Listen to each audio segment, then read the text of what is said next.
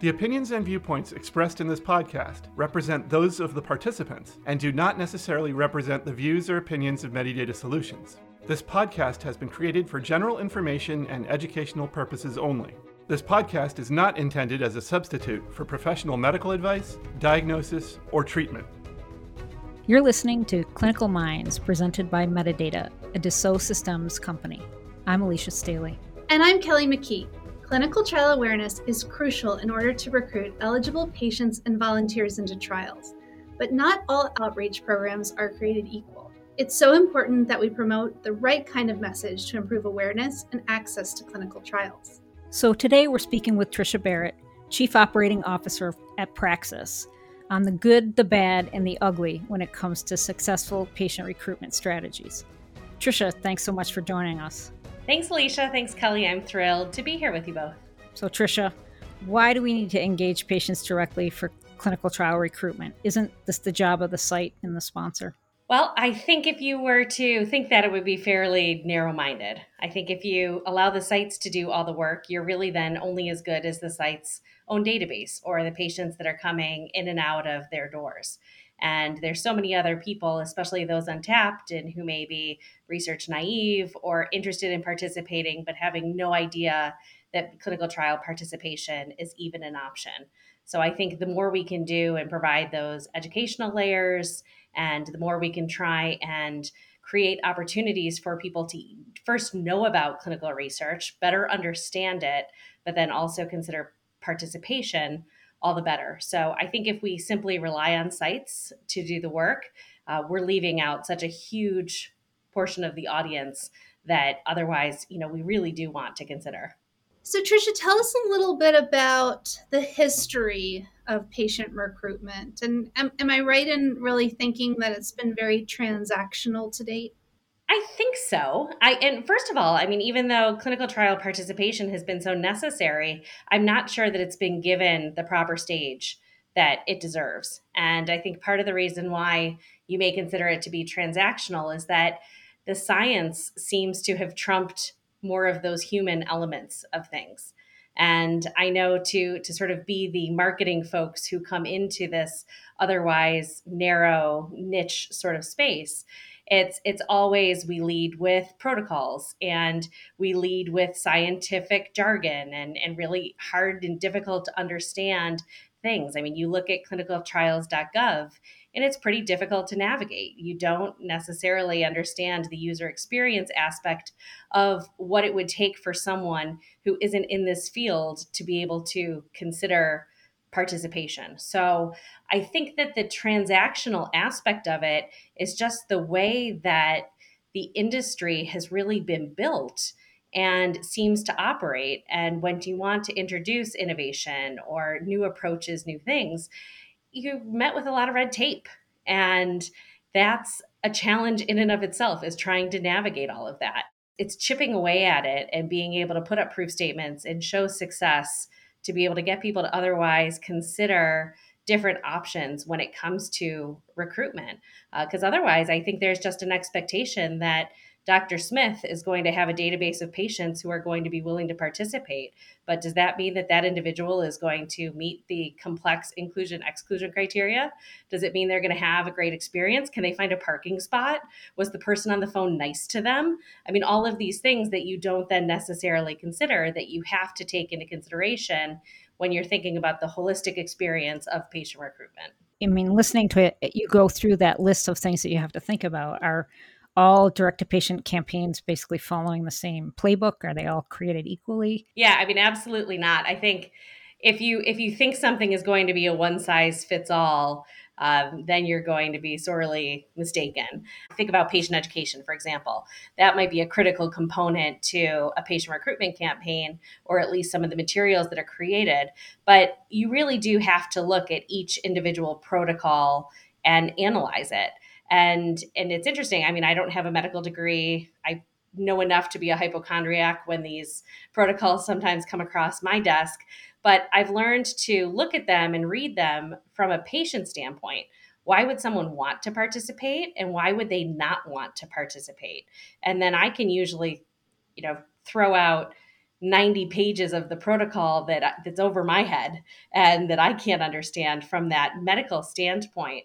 But I think in, in how you approach those patients and their caregivers or their loved ones or the other influencers who might be really participating with them, not so much as the patient themselves, but as, as part of their care team and influencers going into things, you have to think about and really talk to them, listen, understand what it's going to take for that individual to participate, what the barriers are going to be, what the opportunities are going to be, and start to create a campaign that's going to resonate directly with that individual. And so we try and come at it very much from that angle. And so we look at it from the patient, from the customer, from however you want to identify, you know, that individual, that volunteer, that hero who's going to be participating in this study. Uh, that's who we think about. And we try not to look at it from the science side as much. Sure, we have to understand it. And it's important to know why you're going to conduct this trial and what's going to be expected of someone. But when we look at direct-to-patient outreach and we think about patient recruitment campaigns, it is all about that individual and how we connect and how we resonate with them. And so that's why you really can't have it be a one-size-fits-all type of program. So what distinguishes a bad campaign from a good campaign? And can you provide some examples? Well, there's a whole lot of bad ones. So let's start, let's start there. I mean, I'll never forget. Maybe you could argue they're somewhat brilliant. Who knows? But, you know, you see the the horrible stock photo of a miserable looking person and you have, do you have X? And you could insert any condition. And do you have back pain? Do you have warts? Do you have gonorrhea? Like, what do you have? And let's just throw it in there and throw a miserable looking person. And, and there you've got your patient recruitment ad. Hopefully everyone agrees those are examples of probably bad ads that aren't necessarily going to resonate with that particular audience. And instead, uh, we like to, again, find a way to connect with those patients or with that population who might be suffering from a condition or an ailment.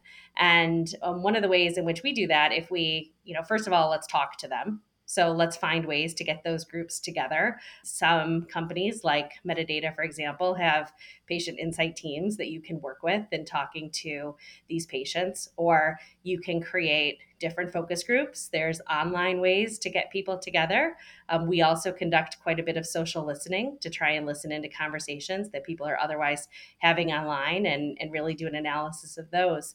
But I think once you can better understand the patient and what it is that they're going through, it makes creating those materials that are going to resonate that much easier. And also understanding at what point in diagnosis are they? Is it newly diagnosis? How are they feeling? Um, are they scared? Are they afraid? Do you have to think about tone in your communication? And are you being empathetic? Are you not? And, you know, are they, have they tried everything? And, you know, now this is a new hope. This is a new, you know, opportunity for those individuals. And so when we look at campaigns, and I think about some that have been successful that we've done, uh, a couple that come to mind, uh, we did a campaign for diabetic neuropathy. And some of the insights we learned from the patient, it said, you know, it just feels like pins and needles in my feet. So we brought that to life and literally created a foot that was a pincushion and put the pins and needles in. And I'll never forget, we had to do a television campaign for that particular study as well. And we had our, our actor who we had to pin, we had to put all these pins. It was like we were doing our own acupuncture with the poor person. Um, thankfully, nobody was hurt in the making of, of that commercial. But that was one that to me completely resonated. And I would hope anybody with diabetic neuropathy would look at that and say, yep, that's exactly how that feels. We did another campaign once for endometriosis. And this is a series of, of ads that we had done um, at Praxis. And it was for women who, again, it felt like sharp stabbing pain in their abdomen from their endometriosis. And we brought that to life by uh, creating a prop of barbed wire, actually, and and hiring these, again, actors, models, and and putting the barbed wire around their midsection and and using that as part of the campaign imagery that's just so visually arresting and striking, where if you put that up next to the unhappy looking women with, do you have endometriosis, in a doctor's office or, uh, you know, in a community center or somewhere, then, you know, I would hope that the arresting visual would have been that with the barbed wire. Um, ironically, we still have that in the office, and people sometimes use it as a Halloween prop. So the other one that comes to mind, um, and, and I really give credit to the sponsor on this one, we had done a campaign and it was for vaginal dryness. And they specifically said, I don't want to see an unhappy postmenopausal woman who is, you know, complaining from this condition. And we also thought women won't know that they're suffering from an actual condition. They just might think that their body's changing and things are going on. And so we really had to play to the symptoms and not so much what the condition was, because they, chances are they, they wouldn't have been diagnosed. And so um, for any of the women out there who might be listening, or men, I don't want to exclude them, but when women go and get their nails done at the salon, chances are you'll look and see what is your uh, the color of your nail polish. Um, companies like O P I and others have have really made quite a game of naming their, their nail polish colors. And so in this particular case, for this patient recruitment campaign, we used the symptoms of vaginal dryness to create a poster of all of these different nail polish bottles with symptoms like, you know, love hurts and, uh, you know, red hot something. And so we, desert sand was one of the colors as well. So it was, um, it actually got international recognition as a direct-to-patient campaign and something that we were really, really proud of. But I mean, talk about thinking outside the box from what you would regularly see in this industry for advertising, something that, again, we were really proud of. That's a really interesting uh, way of thinking of doing outreach, or, or you play to the symptoms as opposed to the, the demographic or the person that you think is going to have that condition, and that people will relate to the symptoms sometimes more than than anything else. And, and that's very unique. Well, and you do. I mean, and that's part of that protocol analysis that we do. And so again, we're not looking at the science behind it. We're looking at the human element behind it, and, and what someone will, what will resonate, and what is that one thing that we want to be able to deliver to them. And if, if they don't know what their diagnosis is, or, I mean, think about nowadays with NASH, like when you're trying to do NASH recruitment, and people, you know, may not know that they have a fatty liver. They may not know of a diagnosis. And so you really have to think about, where are they in that journey, and how are you going to, again, connect and resonate with them? What would you say are some commonalities um, in terms of challenges that you've encountered in recruiting patients for clinical trials, and, and how have you addressed sort of these common themes that might continue to come up as you're working on these projects? One of the challenges we have is, is sometimes educating sponsors on what our role is expected to be. I think everyone's looking for, like, what is that magic bullet that's going to, you know, recruit my study? And, and when we get involved, really our work is more at the top of the funnel. And so we get involved in trying to find people in their daily lives, connect with them, have them consider uh, clinical trials as, as an option, working with the research sites to make sure they have the tools they need to be able to communicate with their patient database, uh, trying to provide, you know, educational materials to advocacy groups, support groups, whatever it might be. But we can't necessarily then control, again, that experience. And we can't control what happens at the research site level. And so that seems to be something that comes up time and time again, is, is how do we predict sort of the outcome of what our involvement is going to be in a trial? And that can be, you know, a challenge that's overcome with, I think, education and understanding, and mapping out, again, the different roles and responsibilities of the various partners involved in those recruitment efforts. But that seems to certainly come up time and time again. I, I think too, then getting, the challenge is always getting all of your sites to perform. That seems to come up. You always have really top performing sites, and then some that are mediocre, and, and some that just may not be as strong. And so how do we focus our efforts at trying to best support the sites, and, and what can we do? Because we don't want to be a burden to the research sites at all. We want to complement their efforts. We want to help them. We want to support them. When you think about just any industry outside of clinical research, no matter what it is, it could be banking, it could be, you know, anything. You, you think about your internal audiences and you think about your staff and you think about others as well. And, and so we don't want to just think about patients and, and not forget about the sites or the research coordinators or those monitors or others that are involved and have that connection as well um, with the patients. And I don't know about you guys if you're seeing it too, but uh, the, it seems like inclusion-exclusion criteria is getting more and more complex. And it's like, well, we want you to find the needle in the haystack, and then we want you to find, you know, the other needle that's half the size of that needle, and and go and try and find that. And and I, I think we we also need to be realistic about who we can target and how we can reach. I mean, digital opportunities have allowed us now. I mean, I think about the strides that we've all made in rare disease, and I know you both have had such a huge part in that as well, but you are able to now find people. Um, those with rare disease are self-identifying more and more and not hiding behind a screen name as much as maybe they once did. And there's incredible communities and patient-led groups and and so many different ways to, to try and connect. But it takes effort and it takes time and it takes trust. I mean, I think that's a theme that that comes up in terms of challenges time and time again. This was the trust factor came out loud and clear for all of the COVID recruitment that was done, especially when we think about diversity and reaching minority populations.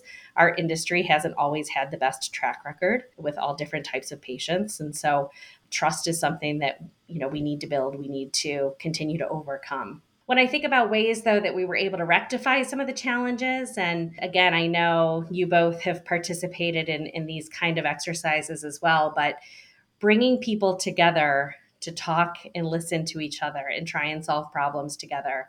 Um, so often we're siloed and we try and operate in vacuums. And the more that we can come together, and whether that's through, you know, now Zoom sessions or different, if, if we can get together face to face and have meetings and do sharing, but if we can listen to patients, if we can listen to sites, if we can listen to advocacy groups, if we can kind of come together and all agree on one thing, we're trying to advance science, therapies, drugs, you name it. Um, but if if we can band together and all play nice in the sandbox together and work together, then then we're going to be able to accomplish way more than if we each try and do our own little part in our own little world and throw it against a wall and see if it sticks. Yeah, totally agree. And your point about inclusion, exclusion is so timely and appropriate.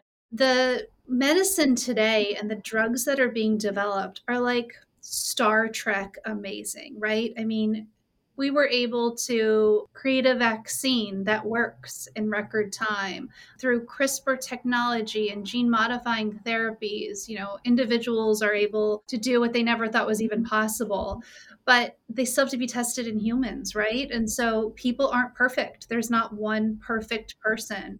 It's hard sometimes to Uh, explain to the brilliant scientists and phys- physicians who are developing these protocols that your molecule may be perfect, but the people that you need to test them in aren't. And that, and that's just reality. No, you're so right. And when I think about the COVID nineteen vaccine in particular and the mRNA technology that came forth with both Moderna and with Pfizer, and there wasn't time to overthink things. It had to get done, and it had to get done in record time, and everybody worked together to get it done. And yes, it's late nights and it's weekends and it's all of the above. But I, I think that what was accomplished in twenty twenty and early twenty twenty-one, I mean, should go down in the record books for clinical research as something extraordinary. And how do we look at that and learn from it? Nobody wants to jeopardize the science or the data or the results. I'm not suggesting that, but there have to be efficiencies learned and gained through that process that we can continue. I mean, who would have ever thought telehealth would be able to play such a role? And who would have ever thought that you would have, you know, the opportunity to eliminate study visits and make them virtual, which is going to be so much easier on the patient to participate. Again, go back to thinking about the patient and how is it going to make it easier for a patient to participate? Well, yeah, maybe if they don't have to go to every single visit in person, maybe if they do have the opportunity to do some sort of telehealth or, or video type of visit, it's really, you have to rethink the way we're doing things, and everybody needs to get on board with change. So a magic fairy comes down and grants you five wishes. Oh gosh. You can change any five things about clinical trial recruitment, but it has to be about clinical trial recruitment. What would they be?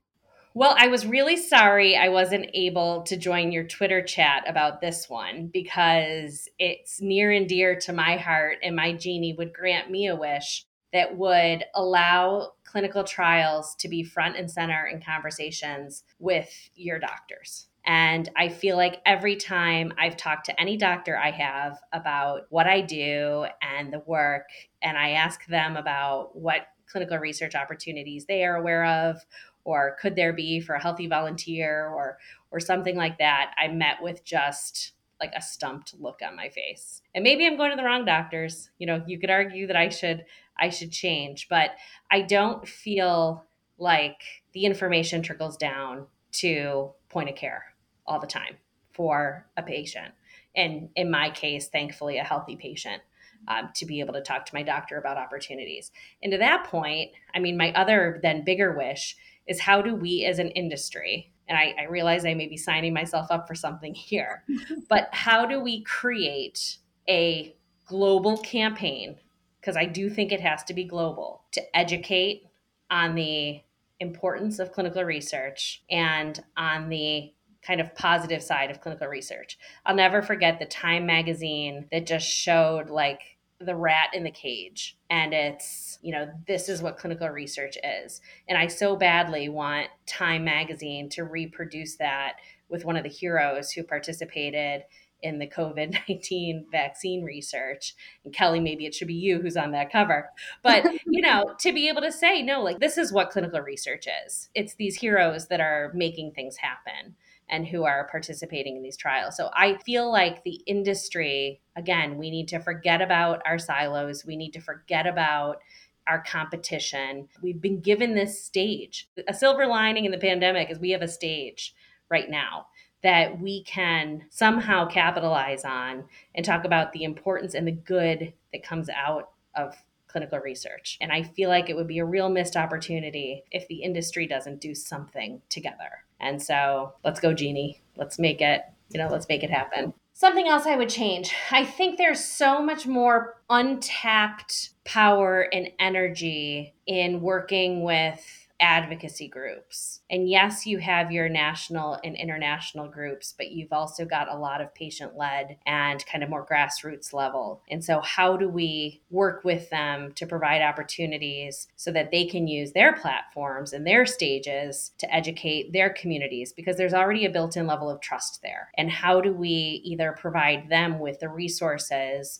whether it's educational, it's financial, it's whatever that need may be. How do we work more with them so that it's not always a knock on the door and an ask just, we need your patients, but it's a collaborative relationship that you're cultivating and growing over time so that it's just there as an opportunity always to consider what options there might be in clinical research. Another wish list of mine is, how do we find a way for patients to continue to get results and stay informed throughout the process? I mean, this is one thing that seems to come up time and time again. It's like, okay, I've participated, I've done my part, now what? And did it make a difference? Did it help? Where where do things stand? I think closing that feedback loop is something that we really, really need to do a better job of across the board. And I would love there to be some sort of industry standard or some sort of guidance on how to do that so that it is done across the board, because it's not currently. And I guess my last wish list item for my genie in the bottle is some sort of a playbook for global recruitment. I think every country, every ethics committee has their own rules and regulations about what can and can't be done, and it seems to be ever-changing. And how we can somehow continue to regulate or have best practices that could be done and able to be rolled out faster than we can currently do it, and without as much trial and error as we currently do things, I think that would be incredible. I'm still sort of shocked that in twenty twenty-one, Google only allows clinical trial advertising across their platform in twenty countries in the world. That to me just seems too low, and we could be doing better. And how do we do better? I would hope my, my genie could help me with that as well. Well, it, certainly if those uh, five wishes came true, we'd be in a very different place. That genie's going to be very busy, I think, for a little while. So. Trish, you, you touched on a bunch of things that I, I would love to just pull out here, just briefly talk about. One is this confluence of events that we're in the midst of a pandemic. We have an opportunity to do some incredible coordinated outreach to shore up the concept of trust and understanding of this, the research industry across the board. We've been given this pandemic and, and an opportunity to sort of reset, re-educate, and reinform people about why this industry is so critical in keeping drug development moving. But one thing in particular I'd really love to get your thoughts on is around technology. I mean, we're also at a point in time where we've got more technical tools at our disposal than ever before. And is there something that you see in terms of technology or different disparate pieces of technology that we can thread together that would might make an even greater impact on how we could accelerate recruitment timelines? I go back to your, you know, are all direct-to-patient campaigns created equal? And, you know, it's not one size fits all. I think the same can be said for technology. Yes, there's a new shiny object around the corner, but just because it's there doesn't mean that it's right. And so I do think that you have to look at and understand the technology and think about how does it fit in. So is a wearable a good option for that particular study, for that particular protocol? In some cases, yeah, absolutely. It might be. In other cases, no, doesn't make sense, and you know, certainly doesn't need to be incorporated. I don't know that there is that one piece of technology that's going to be the game changer. That said, I think you need to look at what technology people use in their daily lives all day, every day, and how do you best incorporate and try and make participation in clinical research accessible through those means. And so you have some companies, and, and it'll be really interesting to watch and follow the Apples of the world and Amazons and others and what they do in this space and are already doing in this space. And it was quite easy to sign up for a couple of the Apple Health clinical trials that then automatically integrate into, you know, my own personal calendar on my personal iPhone that I'm using, and and make participation really, really easy. I think there's really something to be said for the wearables, just and how much that they can track. And so how much, you know, burden you might take off the patient as well, and being able to have some things just automatically tracked, log stored, data collected and captured that isn't going to be the burden on the patient to then have to input or record in a diary or do something else. So I think that kind of technology is really, really fascinating. I still think we've got a long way to go on, on the role telehealth can play. I think that's still very, very interesting, and how we can continue to make virtual opportunities for clinical research, and, and how we can potentially get participants to be able to enroll in trials, even if there isn't a research site in their own neighborhood or in their own city. Um, so I think how we can better leverage digital tools and technology to allow for, you know, that kind of participation, whether it's national, you know, or even global in some ways, I think that could continue to be really interesting. When I think about how much technology has changed our lives just personally in the past five years and what I'm sure is to come that we don't even know about, I'm excited about it. Yet at the same time, I think there is something to be said. And what reassures me about some of the type of work that we do at Praxis is that technology cannot replace human connection. And technology cannot replace the fact that someone may want to pick up a brochure and look at it and touch it and hold it and pass it along to someone else, or be able to find information on a website and, you know, share that with a loved one or something else. There still needs to be a level of education, comfort, reassurance, and, you know, empathy that I think is put into the human and part of these trials. Um, that technology isn't going to fill that void. And I don't think it should. How the two can work together and complement each other, though, all for continuing to to find that out. Yeah, we like to call it a high touch and high tech approach here. And well, and it makes perfect sense, you know, to to think to do that. And and you have so many people who are so willing to to try new technology. Um, but then when you think about other audiences, like think about senior audiences, for example, and when you're trying to recruit those older participants, maybe, uh, you know, the, the high tech approach isn't going to be the best option for them. You have to, again, know your, know your people, know your audience. Yeah, for sure. And not make any assumptions, right? I mean, we recently um, enrolled a virtual study, a decentralized clinical trial where the average age was sixty-seven. That's the average, right? So, um, and I'm sure you come across it too of, you know, individuals who are like, oh no, we can't do that because the population is so-and-so. Well, let's really understand the patient population and talk to them before we make those assumptions. Well, and I think that's where you can use data and research to help prove your points. Because when you look at, for example, you know, media consumption habits of various demographics, and I'm thinking specifically about some of the digital ways that people consume information online, you know, you, across the board from eighteen all the way up to eighty, email's number one. Looking and, and surfing on the internet and, you know, using search engines, you know, number two. Social networks start to creep up there. I can tell you that a lot of grandparents show up on those things to to check out pictures of their grandkids and, and look at what's happening. And so just because you think someone, oh, they're old, they may not X. I mean, that's that's really narrow-minded of you to think. But the good news is, is that there is data and there are secondary research sources out there to be able to prove how people will consume media. And then it's also, again, one size doesn't fit all. So when you then break that down and you look at, okay, but who are we specifically trying to target?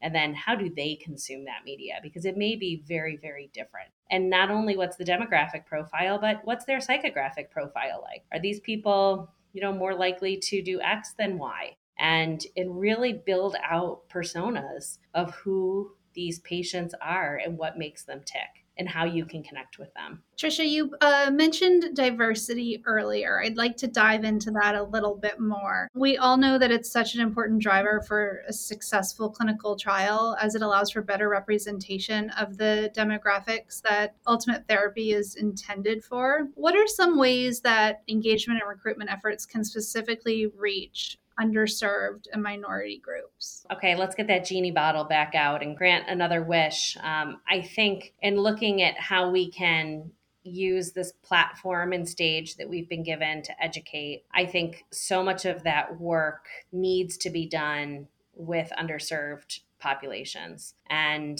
we should, as an industry, you know, be embarrassed about past events that have happened. So when I think about outreach and I think about recruitment, really, I mean, we need to be repairing and mending relationships all day, every day, and not just relying on reaching out when you have a recruitment campaign that you're trying to fill. Again, I think you can listen to those patients, listen to those individuals. But more importantly, I, I really do believe that you need to engage trusted community leaders and partners in these efforts. I, I don't think you can rely on advertising, for example, to, to make your connections for you and try and build that trust or repair those relationships. I think that you've got some pretty powerful industry influencers who can help with this. I'm encouraged to see how many sponsors especially have put forth and really used their D and I efforts. efforts to try and grow and change as organizations and really think about how they communicate and how they might recruit and how they might treat um, these underserved populations. I think you also have to consider who that decision-making set is with those patients. Um, you might have to have a multi-pronged outreach approach that isn't um, specifically to a patient only. You might have to include different family members and different community leaders or different religious leaders in all of the type of outreach or communication that you're doing. And I think you you really need to consider creating unique materials that, you know, again, one size doesn't fit all. I think in the case, and, and if you're really, really doing right by these populations, understanding how they might be different or unique, or how they might want to be communicated to, or how you can make sure that imagery is representative of their population, and, and how you might be able to better alter your message accordingly. It requires additional time. It will require additional resources, but I can guarantee you that the results will pay for it in spades in the long run. Tricia, this has been an amazing conversation, and just there's there's so much to think about now and sort of unpack from just this very brief conversation in and of itself. But one last question for you, and it's my favorite. What do you think this space looks like five, ten, fifteen years from now? I just, I'm always fascinated to see what people think is on the radar, and, and where we could take clinical trial recruitment, just the clinical trial industry in general. Where, where are we going to be? Well, I hope we're all still here. I hope we're, we've solved the, some of the world's problems uh, by then, and can continue to uh, to solve more.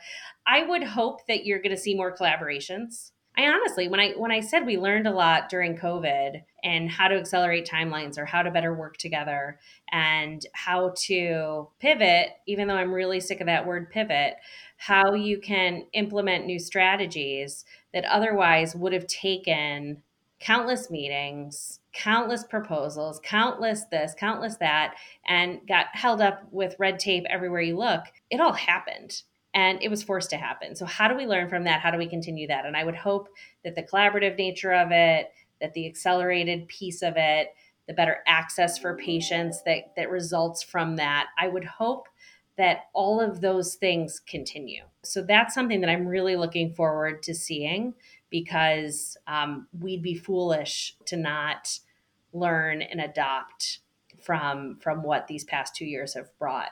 I, I would expect and, and really, again, hope that there is more patient choice, and that participation in clinical trials is far easier for patients and volunteers than it's ever been. And I think that it needs to be, if this industry is going to continue to grow and thrive, and if we're able to make the changes that we all know we can and we want to make, we need to figure out a way to make things easier for per- patients to participate. And I would hope that that is at the forefront of everybody's minds as we, you know, go forward and think about new technology, think about new solutions.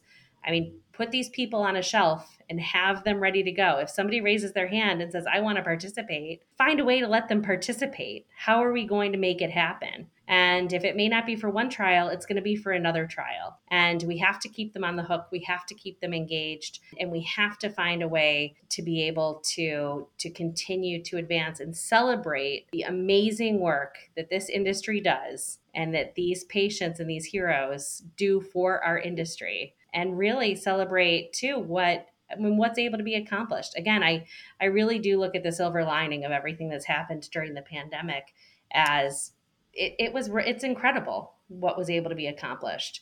And I was so proud to have a small part in it in my own little way. And when that first shot went in the arm, it was like, this is this is what this is why we do what we do. And let's let's celebrate the why. I hope that I can inspire others alongside me to continue to, to champion things through. Well, I'm certainly inspired. How about you, Alicia? Definitely. Definitely. Tricia, thanks so much for joining us. For more information on the work that Tricia and her team are doing, please visit go praxis dot com. This has been Clinical Minds, presented by Medidata. If you haven't yet, be sure to subscribe wherever you get your podcasts and leave us a review. We particularly like the five-star reviews. And we'd love to hear from you. See you next time. Thanks so much, everyone.